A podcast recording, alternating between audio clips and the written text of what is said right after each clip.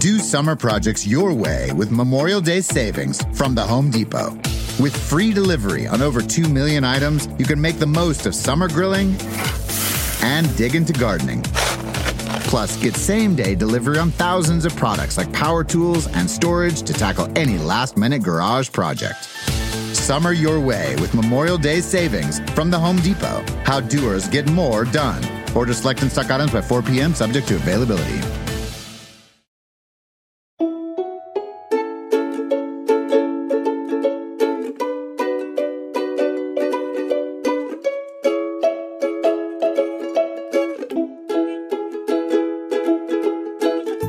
Welcome to the Relationship Doctor podcast. I'm Dr. Rachel Vanderbilt, and I'm providing advice backed by relationship science research to help make your relationships healthier and happier.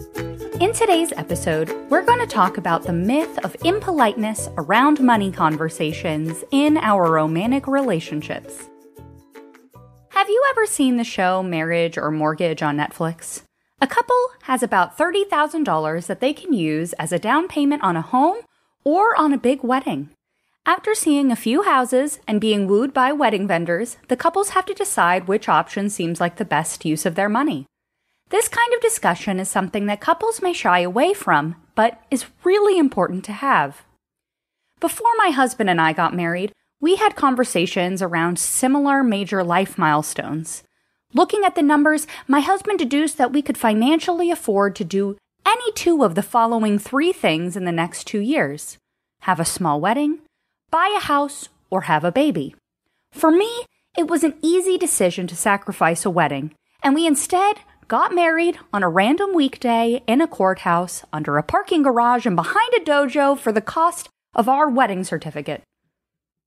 When it comes to our romantic relationships, money conversations should start early and happen fairly regularly. For example, on a first date, do you split the check? Do you even discuss who pays? Or do you feel there's a general rule around payment etiquette? I've heard the rule that whoever asks the other on a date should pay the bill. I've also heard that a first date should always be split. In truth, the answer is you should probably talk about it before the bill comes to avoid an awkward moment. Why do couples shy away from conversations about money? Well, like most things in our relationships, we can trace it back to our childhood. Oftentimes, children are not exposed to productive conversations about money in the house. They may be chastised for asking questions about money, particularly when asking their parents or other relatives how much they earn at their job. While they aren't exposed to more positive money conversations around the house, they may very well be exposed to more negative conversations or conflicts among their parents when times are tough. Money and finances are a source of conflict for many couples. In fact, in my own research, 75% of married participants indicated that they currently had an ongoing or repeated argument over money occurring in their relationships. When couples indicated that they argued about money or finances with their partner, it corresponded with lower scores on satisfaction in their relationship. For about 25% of participants in my dissertation research, which looked at conflicts across the lifespan of a relationship, arguments about money were the most severe conflicts that they had with their partner at any given time. So, children are not taught productive ways to discuss money and are actively discouraged from asking questions about it. Then, when they have to navigate their own money conversations in their adult relationships, it can be intimidating and quite uncomfortable. This can result in these perpetual conflicts that are difficult to resolve and make us feel anxious about both money and our relationships. So, how do couples manage their finances? Researchers have identified four ways in which couples manage or organize their money, each of which have their own implications for marital outcomes. First is a pooling system, and this is where both partners combined all of their monetary assets into a single pot. Partners are aware of how much money is flowing into the household, and each has a stake in how that money is spent. However, in homes where one partner out earns the other, the higher earner may feel like their opinion is more valuable than their partner's opinion on how money ought to be spent. So this system may not lead to financial equity among partners. Two is a partial pooling system. Participants may have a central pool of money, but may also keep some money in separate accounts. This gives the couple the freedom to pay for shared expenses out of the primary account while also having the individual autonomy to spend their own money as they wish. The third system is called an independent management system, and this is where individuals keep their money separate entirely. This requires more purposeful communication about who contributes to which shared expenses. It's also the least risky option for partners who are concerned about losing their individual wealth or autonomy in the event that they get divorced or their partner is viewed as financially irresponsible. And finally is a housekeeping allowance system. And this is where one partner is responsible for all of a couple's financial assets. They may provide an allowance for their partner to spend as they wish, but most financial decisions are made by that primary partner. According to one study, sharing responsibility for money decisions is more likely to happen when partners earn a relatively similar amount at their jobs. When a woman makes more than her husband in a relationship, it decreases the likelihood that he will be solely responsible for making financial decisions and increases the likelihood that she may be solely responsible. But interestingly, a man earning more than his wife does not impact the likelihood that she will be solely responsible for the finances. So, the more a woman earns in her relationship, the less control her husband will have over shared money. With Memorial Day savings at the Home Depot, you can give your lawn or garden beds a pop of color and protection. Right now, get a special buy on Scott's Earthgro Mulch, five bags for just $10. Help your soil retain moisture longer with color that lasts up to 12 months. Shop Memorial Day savings for a special buy on Scott's Earthgro Mulch, five bags for just $10 at the Home Depot. How doers get more done. There's a moment you realize you're ready for what's next in your career.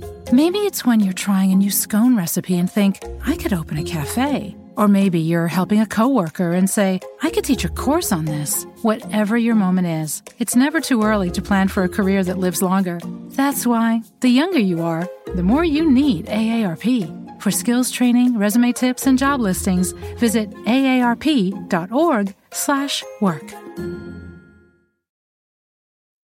Couples who are in their second or third marriages are less likely to pool their finances than are couples who are married for the first time. Those who are cohabiting are equally likely to pool their resources as they are to independently manage them. Young people and those in early stages of their relationship are more likely to partially pool their resources for practical reasons, whereas older married couples are the most likely to have a housekeeping allowance system. Couples who pool all of their money together are the least likely to experience conflicts around money. Alternatively, couples who keep their money separate are most likely to experience conflicts about money. People who are older than 40 are less likely to report experiencing conflicts about money, and couples without children are also less likely to report experiencing conflicts about money than are couples with children. Couples where both partners are employed are more likely to report financial conflicts than are couples where one or both partners are employed. For couples who do not experience economic hardship, their choice in money management strategy is unrelated to their likelihood of experiencing conflicts about finances. However, this isn't true for couples experiencing economic hardship. For people who are having trouble making ends meet, pooling money together is associated with less conflict about the financial situation they are in. So, how should we make decisions about expenditures? Well, money decisions are hard, and they really truly can be tough to talk about with your partner. The longer you put off conversations about money, the harder the subject may be to broach. If money is something you struggle to talk about, it may be a good idea to go through financial counseling with your partner. This is true of couples who are considering marriage, as well as for couples who have been married a long time. Before you get married, you should have an understanding of your partner's financial background. Do you or your partners have debt, like student debt, credit card debt, or other debt? And does your partner need legal protection from these debts? Do you and your partner own your current assets outright? Or do you have regular monthly expenses like car loans, a mortgage, or some other regular expense? Are there current assets that you would like to retain sole ownership of and may need to create a prenuptial agreement for? Think inheritances or other familial assets. You each need to understand the financial risks you may unintentionally take on by becoming legally bound to one another through marriage. All couples benefit from an honest dialogue about the status of their financial situation. Set aside time once a quarter to review the status of your financial situation. Both partners need to be aware of where money is coming from and going to. In addition, no one partner should make a financial decision, a major financial decision, without the input of the other partner, like a car or a house. Finances should be viewed as a team sport in your relationship, and the most effective way to reduce conflict about it is to be open and honest. If you have more money questions, check out the Money Girl podcast, which is also on the Quick and Dirty Tips Network. You can find Money Girl wherever you listen to Relationship Doctor. Relationship Doctor is a quick and dirty tips podcast. It's audio engineered by Dan Feierabend with script editing by Adam Cecil. Our operations and editorial manager is Michelle Margulis. Our assistant manager is Emily Miller, and our marketing and publicity assistant is Davina Tomlin. Follow Relationship Doctor on Apple Podcasts, Spotify, or wherever you listen to podcasts. If you have a question you'd like me to answer, you can email me at relationshipdoctor at quickanddirtytips.com. You can also leave me a message at 813 397 8165. Be sure to tell me if it's okay to use your voice on the show. That's all for this episode. Thanks for listening. I'll see you next week. With Memorial Day savings at the Home Depot, you can give your lawn or garden beds a pop of color and protection. Right now, get a special buy on Scott's Earthgro Mulch, five bags for just $10. Help your soil retain moisture longer with color that lasts up to 12 months. Shop Memorial Day savings for a special buy on Scott's Earthgro Mulch, five bags for just $10 at the Home Depot. How doers get more done.